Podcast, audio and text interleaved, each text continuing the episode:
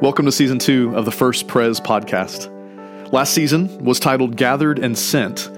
It was all about our purpose and mission, being both gathered as the church to equip and encourage one another, and sent to be the church in our neighborhoods, schools, and workplaces. This season, we're focusing on the five values that guide all of our decisions as a church.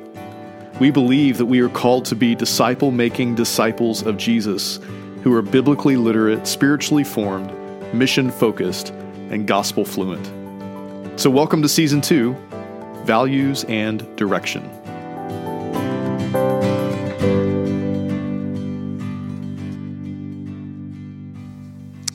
Some of you may have heard the name A.J. Jacobs.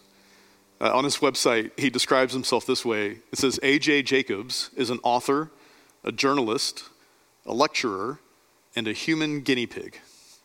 Now, the reason you might be familiar with the name, um, he did a series of experiments and then turned them into best selling books. So, the first one, uh, the book was called The Know It All One Man's Humble Quest to Become the Smartest Person in the World. And that book told the story of his experiment 18 months reading and attempting to know the entire Encyclopedia Britannica. Now, this was early in the 2000s. Uh, kids, that's it's pretty much the internet. okay, the internet uh, before the internet was a thing. Uh, it's his second book that you may actually be more familiar with. Uh, it's called The Year of Living Biblically One Man's Humble Quest to Follow the Bible as Literally as Possible. So, Jacobs describes himself as a secular Jew, and this book tells the story of a religious experiment. He lived for one year by the rules and regulations and the teachings of the Old Testament. Now, the story is pretty interesting. It's, it's funny, uh, but at a glance, it, it paints a picture of it paints a picture of what could be described as a hideous book, like a hideous book of restrictions, a book that, that just seems to be utterly pointless. Another person you might be familiar with, uh, Sir Ian McKellen, is a world famous actor, an incredible actor.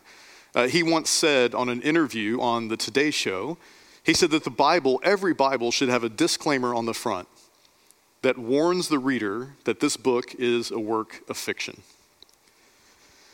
Everybody has a perspective on the Bible. Everybody engages with the scriptures in a unique way.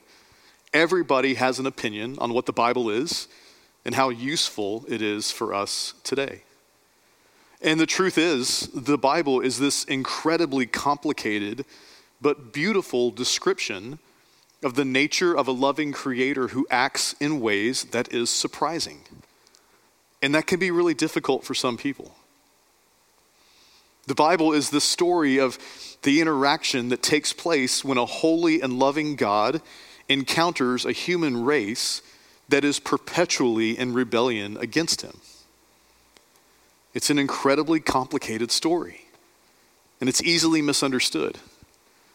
It's also often misused. So, today, as we continue to talk about what it means to be a people who are biblically literate, I want to look at what the Bible says about itself. What is it that Scripture claims to be? What is it good for? And why is it important for us if we are going to fulfill our purpose of loving God and loving our neighbors? If we're going to fulfill our mission of becoming disciple making disciples of Jesus, then why is it important that we are a people who are biblically literate? So I want to read to you a passage from 2 Timothy. Um, in this passage, Paul, uh, an apostle of Jesus, he was not one of the original 12 disciples. He comes to encounter Jesus in a really unique way in the book of Acts.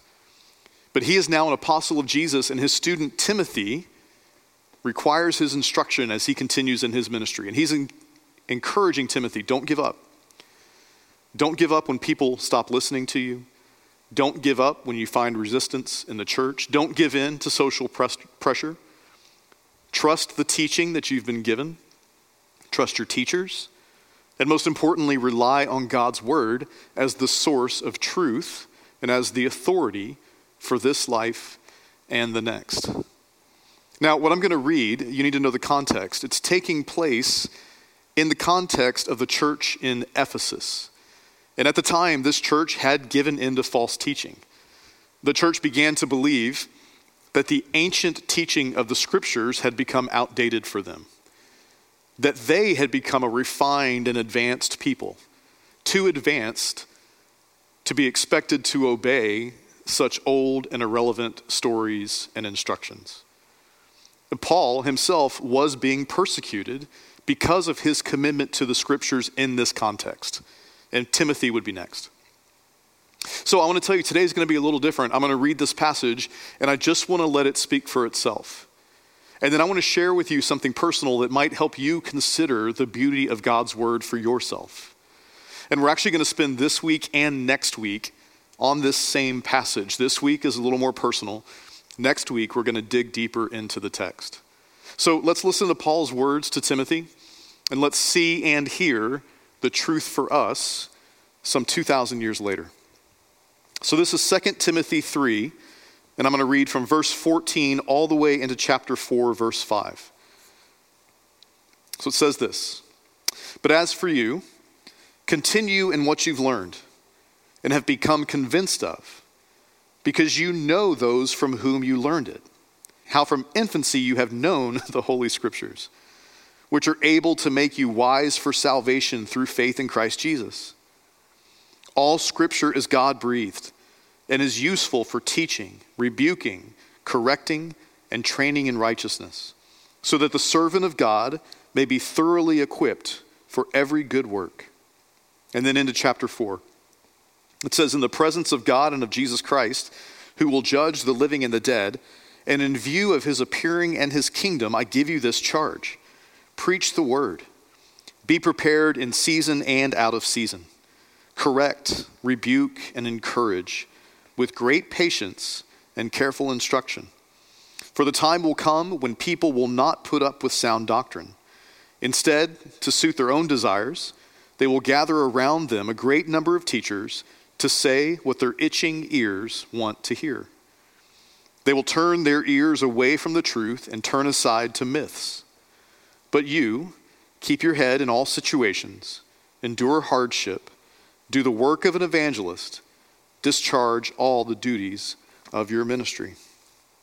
This is the word of the Lord. Thanks be to God. Let's pray. Father, pray that as we reflect on this scripture in a bit of a more personal way today, that the truth of scripture would not be lost on us.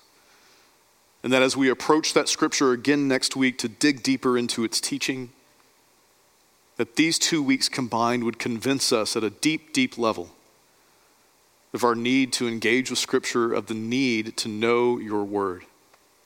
So be present with us. We pray this in Jesus' name. And all God's people said, Amen. So I grew up in a church that, at least from my memory and my experience of it, that church took the Bible as literal as A.J. Jacobs and Ian McKellen take it just from a different point of view. You see, I think the truth is there's this militant literalism that can take us in one of two directions either away from the Bible because it's intolerable to our modern sensibilities, or toward it because we want nothing more than to escape the difficult realities of this life. Those are the two ends of the pendulum. The problem with such militant and absolute literalism both for and against the Bible is that it smothers it. It smothers it. It puts out the flame that grows within us as we encounter the truth of who God is and who God says we are. Verse 16 tells us it says that the Bible is God breathed, and that's the right translation.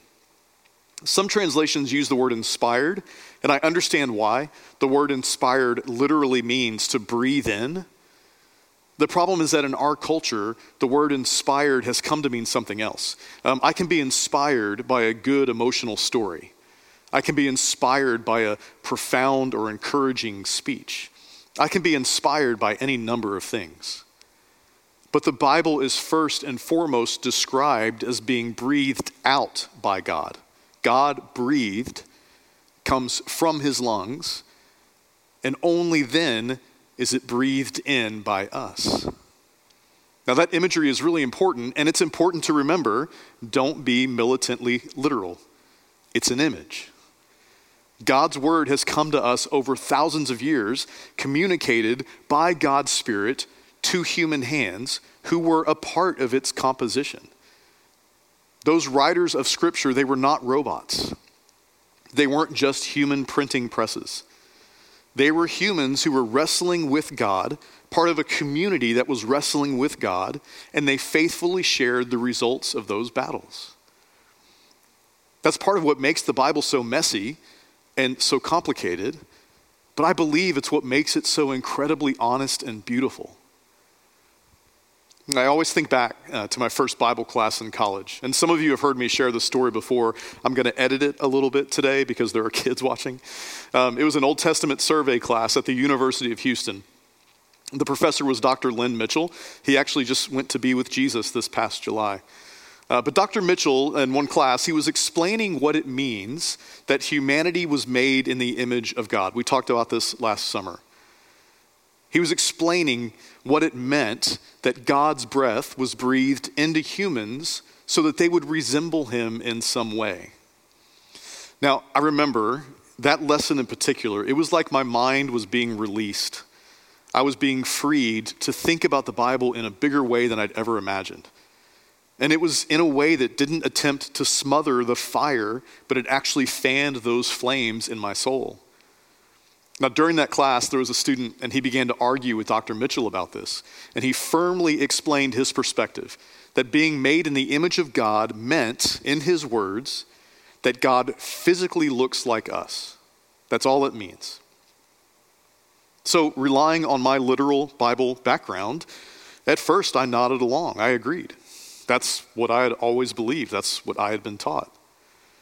And Dr. Mitchell, he didn't argue against the possibility that God physically looks like us. He, he affirmed the idea in a way because, of course, in the person of Jesus, God was with us, fully God, fully human.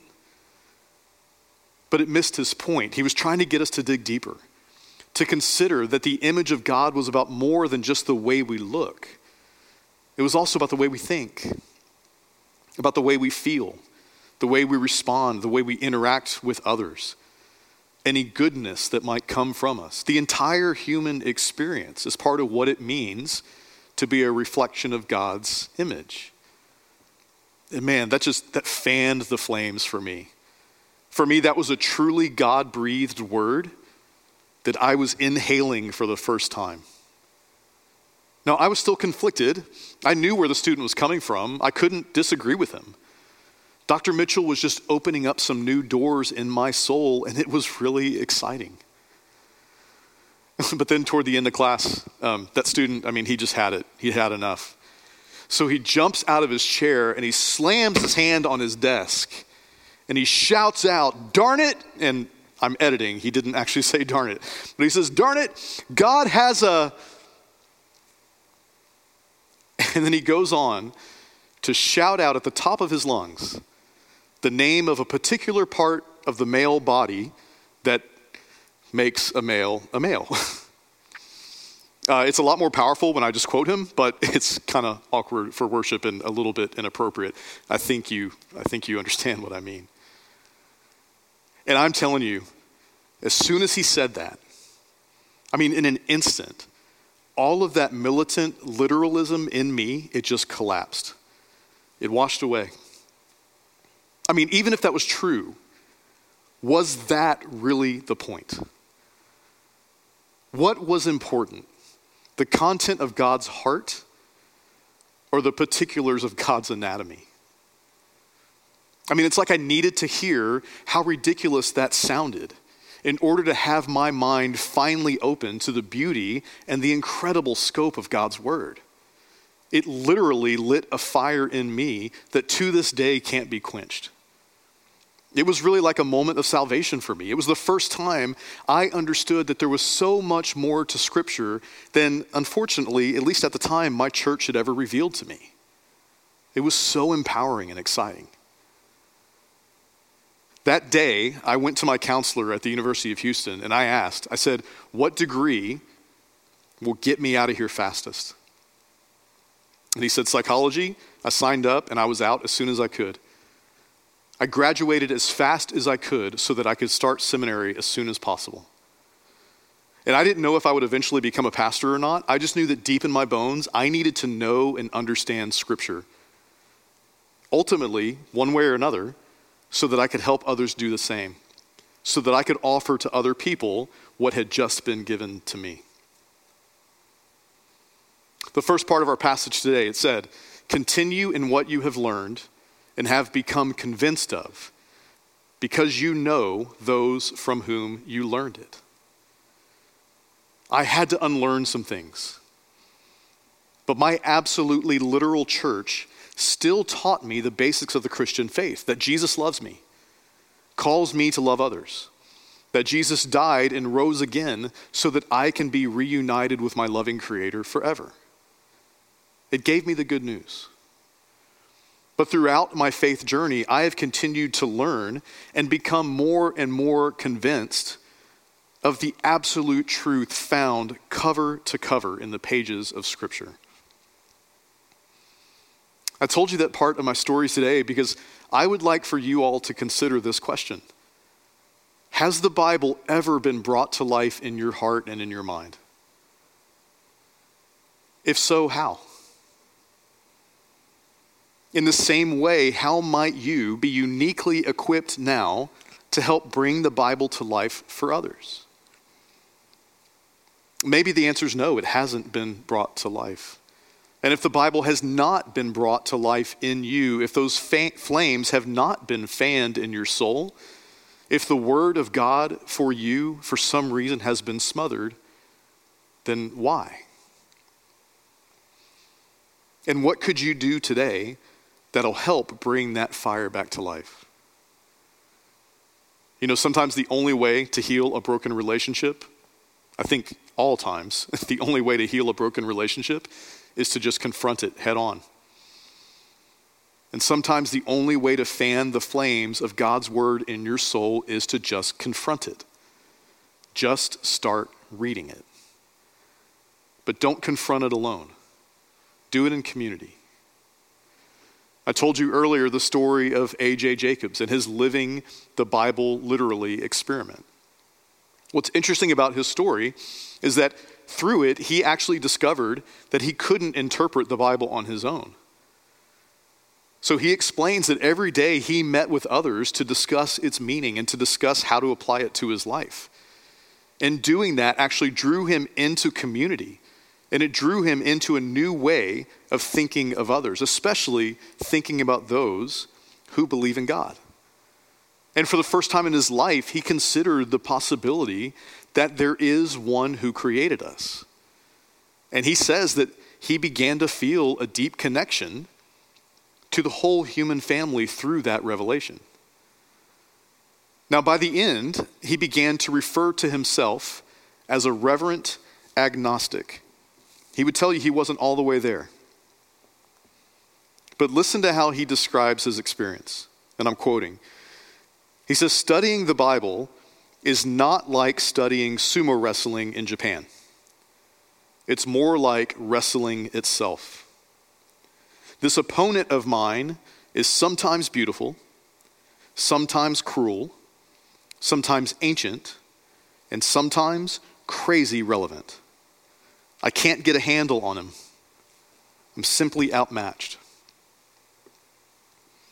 You see, the Bible does not need a disclaimer to tell the readers that it is a work of fiction. What it needs is a warning to anybody who will read it that'll say, This book is so true that it will read you. So don't just read it alone, because you are simply outmatched. Now, I know that today was less about teaching scripture than it normally is, and that's kind of strange for me, but I thought this might be helpful and encouraging for you as we are trying to make the case that we must be a biblically literate church if we're going to obey our purpose to love God and others, and if we're going to be successful in our mission to become a disciple making church. Like I said earlier, next week we're going to dig into this passage a little deeper. There is a lot there to unpack. But I do have a so what for us for today. and it's really practical. Now, today, I want to share with you something that we're launching, something very practical. At times, it'll be painfully practical. Um, our friends at First Presbyterian Church in Houston, they've begun a Bible reading plan over the next 100 days. And what I love about their plan is that they're offering multiple paths. There's a cover to cover path. They will read every word on every page in 100 days. And then there's another path that they're calling defining moments. It's 100 days through all the major narrative moments that'll give them a deeper understanding of God's story from cover to cover. So I asked them if we could borrow that idea and offer a similar journey to you, and they, of course, were excited to have us join them. So, this is what it's going to look like for us. Uh, first, this is an invitation, this is not a mandate. We're not changing your Sunday school curriculum. We aren't requiring everybody to do this. But if we believe that biblical literacy is important, if it's truly one of our values, then we need to get to work, no matter where we are on the scale of biblical literacy. Some of you, especially right now during this time of separation, you have time to dig deep, to work through the Bible, every word, cover to cover, in 100 days. And for those of you who feel up to that challenge, I'm going to take that path with you. So, we're going to provide for you a daily reading plan. And then once a week, I'm going to host a Zoom meeting so that we can discuss what we've read. Now, some of you, understandably, just don't have that much time, and it is absolutely understandable. But we want to encourage you to still do something, to take your next right step toward biblical literacy. So, Sabrina will be walking that defining moments path with those of you who don't have the time to go cover to cover. We will provide a reading plan for that path as well. And then Sabrina will host a weekly Zoom call where you can join her and discuss what you've read. We also want to offer a path for families with children and students. Um, our students are always invited to join any of the reading plans and join in on the call with either me or Sabrina. But our student ministry will also offer an opportunity to discuss those readings. For families with younger children, uh, there's a paraphrase of the Bible that's called The Story of God's Love for You. And maybe it's not appropriate to put an advertisement in a sermon, but I do just want to let you know the Kindle version right now is available on Amazon for $1.99. So it's called The Story of God's Love for You. And it's actually just the text version of the Jesus Storybook Bible for children. It's just packaged without pictures so that adults won't be embarrassed if they're caught reading it. So, we're going to provide a reading plan that asks you as a family to read three of those stories a week over the 100 day period. And then Beth will host a Zoom call for parents who want to talk about those stories and how to talk about those stories with your kids. She'll host that Zoom call once a week. So, regardless of the path that you choose, our 100 day journey, it'll begin on May 4th. And there will be a page dedicated to this on our website where you can download those reading plans and then get the links to our weekly Zoom meetings for discussion. So I really hope and pray that during this 100 days that many of you will have an experience similar to mine. Not someone shouting inappropriate things about God and male body parts, but an experience where your love for God can grow, where a fire inside you can grow to the point that it can't be quenched. The truth is, the secret to biblical literacy is a deep desire within you that's going to draw you to God's Word. The good news is that desire is a gift of the Holy Spirit, and it's available to everyone. We simply have to make ourselves available and allow the Spirit to guide and lead us. We do all this to the glory of God. Let's pray.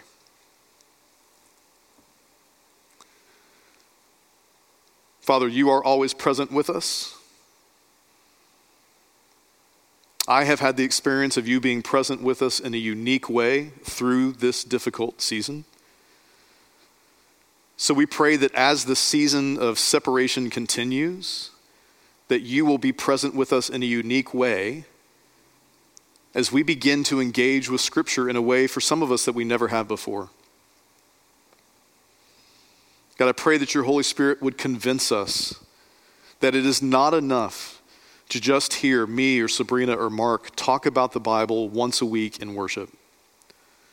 But that if we're truly going to know you, if we're going to truly know ourselves, we have to experience and engage with you on a regular basis. So, God, I pray for the time. I pray that you would carve out the time in our day, that we can give at least some time to the reading of your word. I pray that you would give us patience. The honest truth is that some of your word is confusing and difficult and complicated and even disturbing. Give us the patience and a sense of calm to navigate those rough waters. I pray that you would give us a sense of hope, hope that we'll actually make it to the end, but hope that in doing so, we will be drawn closer to you and closer to each other because we're going to do this in community. God, I pray for the gift of wisdom and understanding, that as we read your word, it wouldn't just go in one ear and out the other, that it would sit deep within us. We won't understand it all, but that we would begin to understand more and more, step by step, day by day, that we would understand more of who you are and who you say we are. God, be present with us always. Be present with us in a unique way as we begin to travel this road, walking through Scripture with you from cover to cover. We pray all this in Jesus' name. And all God's people said, Amen. Thanks for listening. You can find us online at www.fpc-kingwood.org. Our services are available on our website. You can also follow us on Facebook and find us on Instagram at FPC underscore Kingwood. We'll see you next time.